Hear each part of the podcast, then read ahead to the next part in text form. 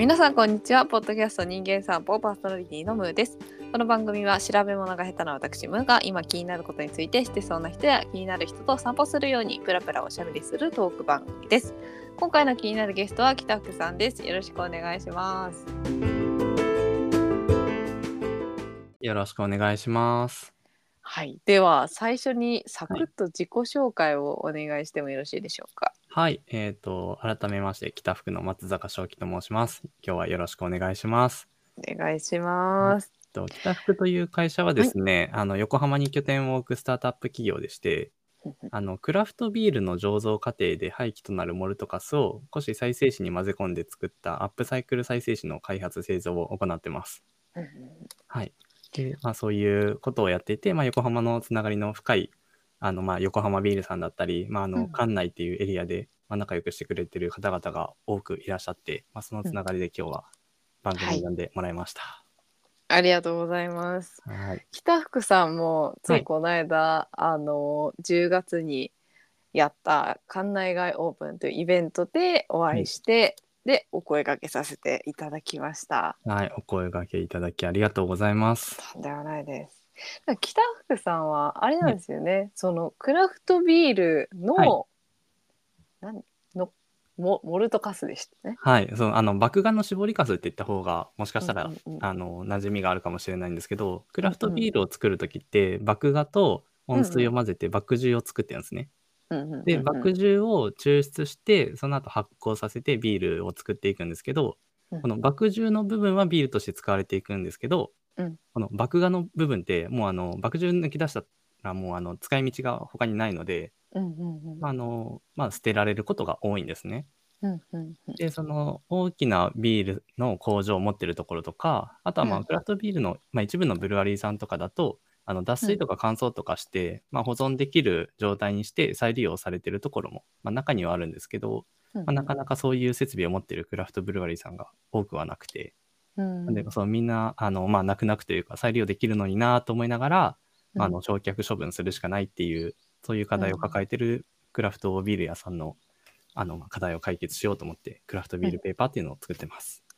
なるほど。はいなんかそもそもそこに着目したきっかけってはい何だったんですか、うーん、そうですね。あの、まあ、ちょっと話すと長くなるんですけど、ちょっと短縮版で、はい。あの、まあ、旭川出身で横浜に住んでるデザイナーさんがいらっしゃってですね。あれですね、で安食さん。あ、そうです、そうです。うんうんうんスタジオニブロールの安食さんですね。で、安食さんが、その、もともと北服を作る前からの知り合いだったんですよ。うーんでも、あの、北服っていう会社が、あの、うん北海道の北と福岡の福からはいはい1文字ずつ取ってきて作った会社で、うんうんで、あの、うちの妻が北海道出身、で、私が福岡出身、うんでうんうん。夫婦2人で会社を経営してるんですけど、あの、北海道の旭川出身ということで、もともと安食さんとつながりがあって、うんうんうん。で、北福ってこういうことをやってる会社だよとか、あとは、まあ、横浜に安食さんがいてデザイナーやってるっていう話は知ってたんですね。うんうん。で、その北福って、その地域の課題を二人三脚で解決する会社だよねとか、地域に関わる仕事をしたいって言ってたよねっていうのも聞いあの、安食さん覚えてくださってて、うんうん。で、うちが、その、まあ、紙に何かを混ぜてアップサイクルしたいとか、その、うん。なんかもったいないものを、なんかうん紙作りをすることによって新しいプロダクトを生まれるんじゃないかみたいな話を、だいぶ前に安食さんにしてたんですね。うんうんうん。で、私たちはその話をしながら、その商店街に行って、そのなんか売れないお花売れ残っちゃうお花とか、お客さんがあのどうしても来れない時コロナ禍だったんで、うん。来れない時ってどうしてるんですかとか、あとはコーヒーのカスどうしてるんですか？とか、お茶っ葉ってどうしてるんですか？っていうのを聞いてる、まあ聞いて待ってる時にですね、うんうん。安食さんの方から、うん。あの、クラフトビールって、ビールを通じて街づくりを行いたいっていう方の思いが強くて、みたいな。なんかここって北福さんと相性がいいんじゃないかなって言って紹介してくれて、それで、あ、じゃあ、あの、まあ、横浜ってフードロスの問題もあるし、ちょっと横浜ビールさんに話を聞きに行ってみましょうって言って、で、安食さんと北福とで、あ打ち合わせを設けてですね、うんうんうんでこのレストランで出るフードロスってどのくらいあるんですかっていうのをヒアリングしに行ったんですよ。うんうんで、あの、まあ、月に、まあ、何十キロとかって、まあ、フードロス出ちゃいますと。ただ、そのクラフトビールを作る時の、うんまあ、麦芽の絞りかす、これモルトカスって言うんですけど、はこれも、まあ一応食べれると。これをフードロスに換算するんだったら、もう1回の仕込みで200キロとか300キロはロスが出ますと。だからなんか200キロ？やばいですね。やばいですよね。だからなんか、うん。そう、レストランで月に何十キロとかっていう単位で言ってたのに、もう急に1回の仕込みで200とか300出るって言われて、おえ、じゃあそっちの方が課題としては大きいですねって言って、うんじゃあそれに、まあ、取り組んでみましょうかって言って、うん。でそのモルトカスと、あとはその紙に何かを混ぜる研究をやってた、まあ、友人、うん。あの前の会社の同僚なんですけど、まあ、そこと一緒にちょっと実験してみようって言って、でそこか、ら、はいまあ、実験をしてクラフトビールペーパーの開発に行き着くっていう、そういう経緯です。うん面白いですね。はいなんか作ったクラフトビールペーパー、あの名刺もそれで作ったっておっしゃってたんですけど、はい。その紙ははいどういうところで使われたりしてるんですか？やっぱ一番人気なのは名刺ですね。名刺交換するときに、やっぱストーリー性も含めてお伝えできたり、あとはあのブルワリーさんってやっぱビールに関わってるお仕事なので、自分たちが作ってるビールで、これの,、うん。あのモルトカスを使った紙なんですって言って名刺交換すると、やっぱあのうん。そういうところまで配慮されてるんだとか、うんそういう、なんて言うんでしょうね、その環境に配慮されてることで、あの人にいい印象を与えられるみたいなことはお話しいただいてるのと、うん。その名刺を渡された相手からも、あ、これいい紙ですねとか、しっかりした紙ですね。で、実は環境にいいんですね、みたいなところを気にしてくれて、で、私もこの名刺にしたいですっておっしゃってくれて、まあ、名刺が、まあ、一番うちに対する注文が多いかなと思います。おそうなんですね。はい。なんか私勝手にそのクラフトビールのメニュー表とかはい。なんかいや多分厳しいですけどレシートとか、はいはいはいはい。なんかそのクラフトビールのなんかお店で紙を使っているっていうとそういうことになったりあと包装紙とか？はいはいはい。紙袋とか？そういうのに使ってるのかなと思ったんですがあ名そうですね。刺が一番多いんですね。名刺が一番多いですね。あへの、ー。使ってる人数が多いでいくと圧倒的に名刺が多いです。で、うん。今おっしゃっていただいた通り、そのメニュー表に使ってくれてるブルワリーさんとかレストランもありますし、あのうん包装紙とか、あとギフトボックスって言って、うんうんうんあの缶ビールが6本入る箱とか、瓶ビールが2本入る箱とかにもうち採用いただいてるんですけど、うんうんううんん、一番やっぱ売れてるというか、一番多くの人に使ってもらってるのは名刺かなって思いますうーね。んなんかあとはい。今パッとその、はいクラフトビールのお店を思い描いた時に出てきたのが、はい。よくあの壁にはいあ。のサイン色紙とか置いてあるありますね。はい。はいあのサイン色紙の色紙とか作ったら面白いなって思いました。ああ、確かに面白そうですね。確かになんか前なんかに、ううんうんん、なんか作ってほしいって言われて、今の今まで忘れてましたね。なんか素材としても結構、うんあのしっかりした紙じゃないですか？だからなんか色紙とかも結構しっかりしてるから、そうですね。そういうのも面白そうだなと思ったり、はい。あとなんか前に人間散歩に出てもらった写真家の方で、はい。なんかその自然素材に、はいあの印刷を写真を印刷するみたいな木の板に印刷したりする人がいるんですけど、はい。はい。はい。なんかその人の写真とか、まあ、写真を印刷するとかもなんか面白そうだなって思いましそうですね。面白そうですね。確かなんか前の番組で出てた横浜ビールの広報もやってる葵さんの写真は、一度クラフトビールペーパーに印刷したことあります。た。ああそうなんですね。はい。結構綺麗に色も載ってますし、なんかうんうんうん通常の写真とかと比べるとやっぱ味が出る。うんなんかその紙の色を生かした特性っていうんですかね。うんうんうんのような、うん、色合いになってて、まあこれはこれで面白いなと思いましたね。へえもうあとはなんだろう。キャンバスとか。はいキャンはい。はい。バスというか、絵を描くうん紙うん。みたいな、そうそういう画材とかもね面白そう。ですそうですね。来週ちょうどそのワークショップをやるんですよ。あおおのクラフトビールペーパーにあの、うん。コーヒーのカスでアート作品を作るっていうワークショップを星天プレイっていうところでやって、はいはいははい。星川駅に直結してるクレイステーションっていうところがあって、うんうんうん。そこを運営してるハーチさんの企画でうんそのイベントをやります。めちゃめちゃいいですね。いやあなんかりがとうございます。ビールとコーヒーとっていうのはなんかすごい香りがすごそう、うんうん。確かに。あでもあれか。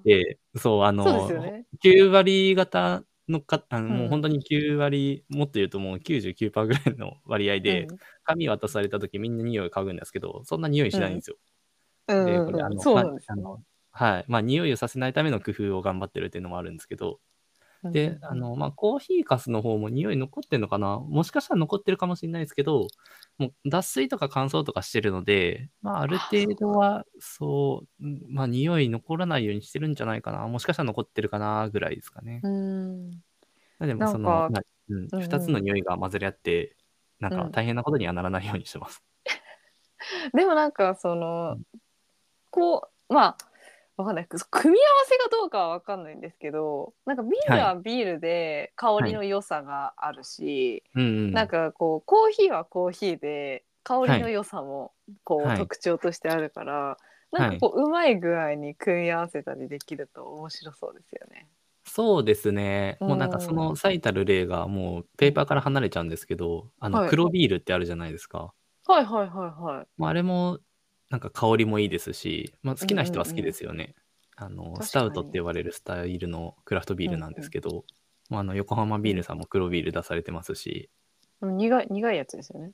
苦いやつですね。なんか一般的に、一般的な黒ビールは苦いんですけど、横浜ビールさんの黒ビールはそんなに苦くなくて、えー、なんかコンセプトとしては、なんか黒ビールが苦手な人でも楽しめるうんうん黒ビールを出して、浜黒っていう製品を出してます。もうなんか横浜ビールの宣伝みたいにしなっちゃいましたけど。でもこの間あの工藤葵さんと話した時も北口さんはめっちゃスタッフじゃないけどめちゃめちゃ横浜ビールの宣伝をしてくれるっていうふうにおっしゃってた こういうことかと思いました。そうなんですよね。昨日もあの横浜ビールで飲んでたんですけど、おお。スタッフの方でちょっと困ってて、手空いてないからって言って声かけられましたね。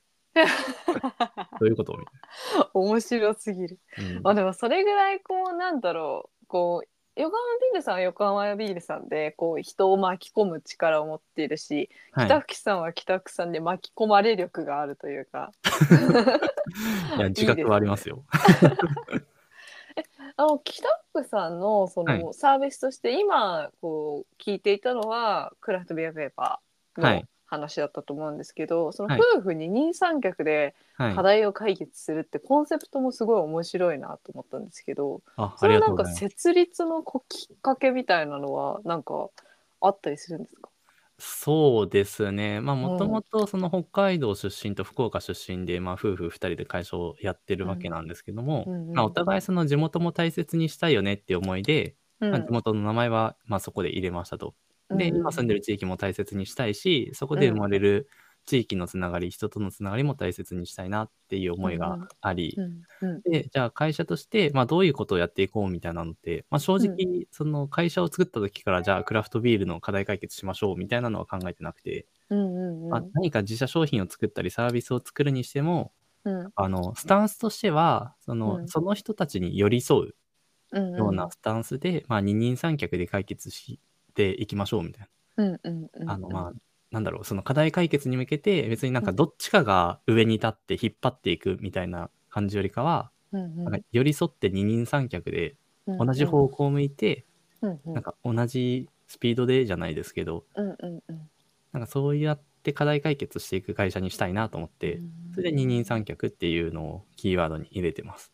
で、はい、うちの会社のロゴにも、その赤い、なんか、まあ、棒人間みたいな人と、うん。その緑の棒人間みたいな人が二人三脚で寄り添って課題解決してるような、うんうん。そういうロゴにしてるんですけど、うんうんうん。なんでその周りの人を巻き込みながら、うん。あの課題解決に向けてとか、なんか地域をもっとより良くするために、同じ方向を向いてやっていきましょうみたいな、そういうロゴをイメージしてます。あもともとあのお奥さんも北福さんもど,、はいどういう仕事をしてたんですか？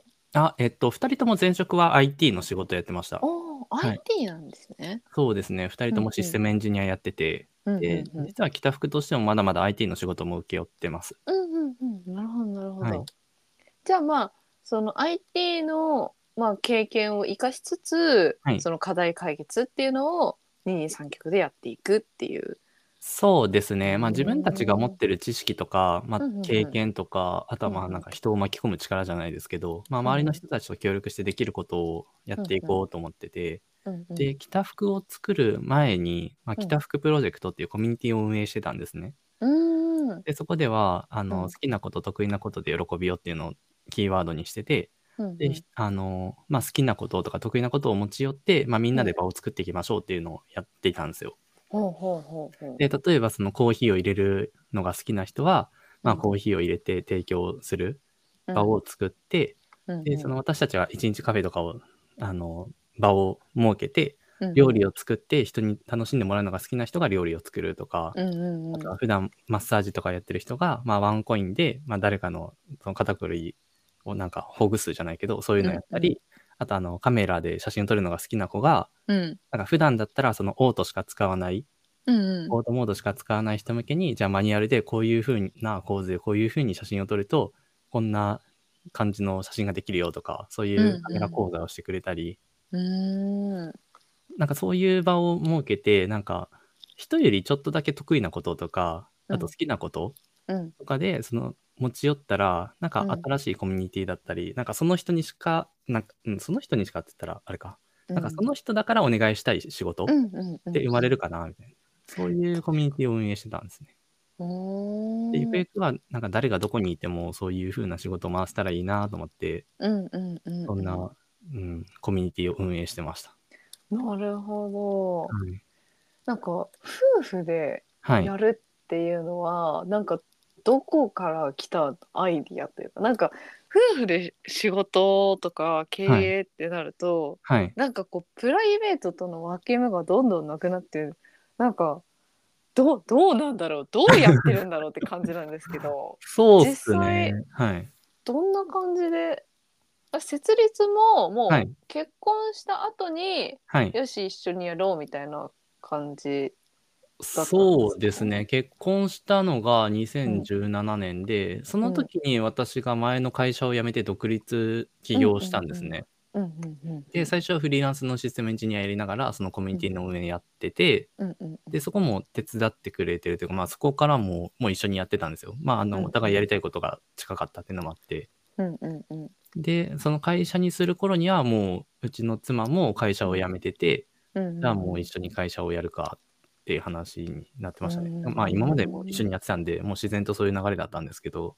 なるほど。ななんかはい。難しいこととかないですか、あんまり どうなんですかね。あの、よく聞かれるんですけど、まあうん。仕事とプライベートの境目、確かに、うん。まあ曖昧だなと思って、うんうん。まあ24時間一緒にいて同じような仕事して、うんうん。ね、やってるわけなんで、まあ最近はその子供が今年生まれたので、うんうんうん。まあ育児とかが入ってきて、さすがにそこは切り分けるようにはしてるんですけど、うんうん。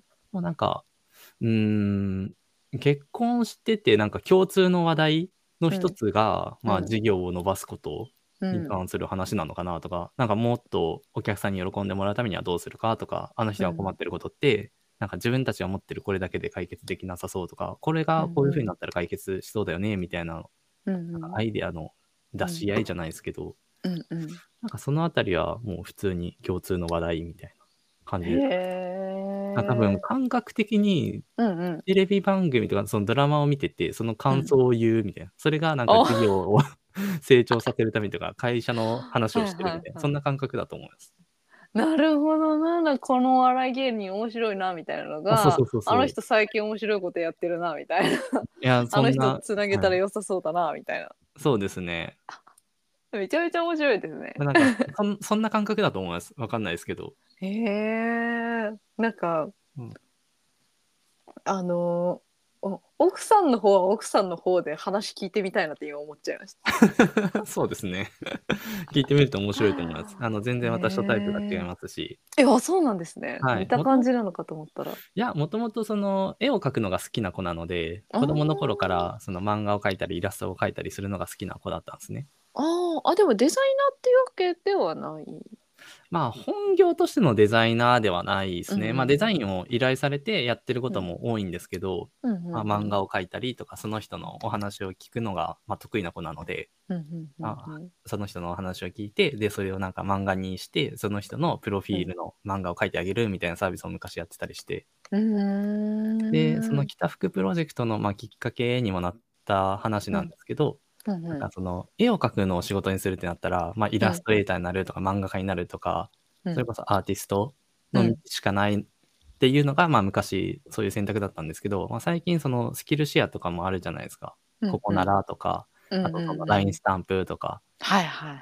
で、そういうなんか、自分が得意なこととか好きなことで、ちょっとでも他の人に喜んでもらえる体験を増やしたいなと思って、うんうんうん。それで、まあ、2人で北福プロジェクトっていうコミュニティを運営してたっていうのもあるんですけど、うんうん。でももう全然その2人とも得意なこととか、もう、うん、タイプも違うんで、うん。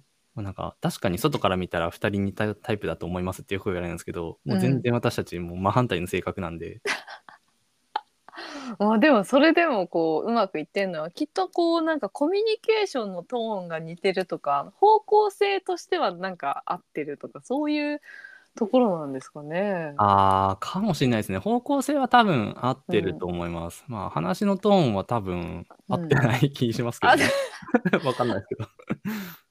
なんかねまあ個性は違ってもはい別にうまくいく方法はいくらでもありますからね。そうですね。まあ別にね、お互い喧嘩したいわけじゃないから、まあうんうんあの、授業のことでたまに言い合いとかなるんですよ。うんうんで、そのなんかこっちの表現の方がいいとか、うん。で、なんかそこまで言わなくても多分伝わるでしょみたいなのはよく、あの、話すんですけど、うんなんかその、ネガティブな方の言い合いとか、うんまあ喧嘩っていうのはあんまりないですね。へえ面白いな。いい意味で諦めてるみたいな感じです。もう育ってきた環境も違うし、もうしゃあないよね、みたい確かにまあ言うて他人ですからね。あそうなんですよ。だってね、なんかその人の育ってきた背景とかもうんうんね、まああの、体験してきたこともね違いうんますもんね。でしかないですね。だって価値観なんて違って当たり前なんで、うんうんうん、違うって分かった上で、はいこうどうすり合わせができるかというか、うーん、そうですね。すり合わなくてもいいんですけど。もうすり合わせることを諦めてますね。なるほどな。あえなんかそんな北福さんは、はいこう今後こういう方向とかこういうことをやってみたいんだよな、みたいなのってなんとなくあったりとかするんですか、なんかもうやりたいことすげえ無限にあるんですけど、うんうんあのまあ、まず直近でいくと、そのうん。今、このクラフトビールペーパーを広げるためにっていうとこだけに絞ると、まず一回その海外に持っていこうと思ってて、うんうんうんうんで、あの、今年の11月にヘルシンキの展示会に出すんですよ。ヘルシンキいいな。フィンランド行ってみたいんですよね。いや、そう、うんうん私も行ったことなくて、ちょっと今回初めて行ってみるんですけど、やっぱあの、北欧とか、まあヨーロッパの方だと、まあ特に、あの資源循環とか、それこそサステナブルな取り組みとかって、まあ進んでるっていう話もあったりしてて、うんうん。でやっぱその世界的に見ると、まだまだ日本ってそこ、あの、ちょっと遅れちゃってるんですね。うんうんうん。でも私たちその日本に拠点を置いてるので、まあ、うん日本でこの取り組みを広げたいなって思ってるんですけど、これうん一回逆に海外で実績作って、うんで日本に持ち帰って、で、これ日本でもやっていきましょうよっていう推進の仕方をすれば、うんまあ、もっと広まるのかなと思って。確かに。はい。まあ直近だとその海外に持って行って、まあ、あの、世界の反応を見てくる。で、まあ、あの、世界中で広げるためにはっていうビジネスモデルも作りつつ、うんうんいや、これ国内でやるにはどうしましょうっていうのをやっていこうと思ってて、まあ今う、ん。横浜にいるので、横浜初の取り組みなんですけど、これが、じゃあ例えば北海道のブルワリーは、北海道の紙を作る工場に持って行って、そこでペーパーを作ればうん、まあいいですし、で、それでその北海道にある印刷会社さんと連携して、じゃあ北海道の地域はこれで回りましょうとか、九州は九州でそういう仕組みを作っちゃえば、その地域地域のサーキュラーエコノミーって実現するなっていう、その仕組みを作っていきたいなと思ってます。めちゃめちゃ面白いですね。なんかはい。こう、ペーパーレスペーパーレスと言われつつもやっぱり紙っていまだにうん。存在してますし、はい。すごいやっぱり息の長いメディアというか本とかもすごい長く残りますからね。そうですね。なんかうんペーパーレスも確かに推進できれば、うんそれに越したことはないんですよ。で、私たちも実うんはその IT 企業なので、うんどっちかというとペーパーレス推進派なんですけどね。まあ、ただその大事なものはやっぱ紙で残しておきたい。例えばその、まあ最近デジタル名刺とかも出てきてますけど、やっぱ名刺交換の時に、やっぱあの挨拶、うん。もしかしたらその日本独特のカルチャーなのかもしれないですけど、うんうん。なんか初めましてでいきなり何もなくて話題を広げるのかなり困難だなと思って、うんうんやっぱそういうのは、うんまだまだ残りそうだなと思ったり、うんうん。あと IT 企業の社長ほどお手紙よく書くんですね。えー、そうなんですか。そう、E メールとかチャットとかで済ましてるうんうん。ことが多いんですけど、やっぱ大事な時にはというか、うん。うんその挨拶文はやっぱり手紙で書くみたいな文化ってまだまだ残ってて、うーん。そういう、まあ、残るものもありますし、まあ、最近だとその Amazon とかが出てきてるので、段ボールとか増えてきてるんですよ。確かに段ボールはいっぱいありますもんね今。そうなんですよね。まあ段ボールもまあ再利用可能なので、うんうんうん。まあとはいえ、そのもうちょっと環境に配慮した作り方ってできるんじゃないの？みたいな見方もうんされてたり。確かに。しなんか紙ができるってなるとなんかい。布とかにもできそうじゃないですか。あ確かにできるかもしれないですね。あとは建材とか。ああ、建材はできます。うん。なんかそういうねうん。感じも面白そうだなと思いましたオリンピックの時とかはね、段ボールで作った、うんうんね、ベッドとかを使われてましたし、全然、はい、多分できると思いますよ。ねえ面白いですねちょっとぜひあの、はいフィンランド行ってみてどうだったかのはいレポというか、報告みたいなのをまたこのラジオで聞けたら嬉しいなと思いつつ ぜひぜひ。そろそろお時間も迫ってまいりましたので終了していこうかなと思います。はい。ぜひあのフィンランド報告お待ちしております。わかりました。まさかのはい1回目。はい。ぜひ。いで、は本日は北福さんに来ていただきました。ありがとうございました。ありがとうございました。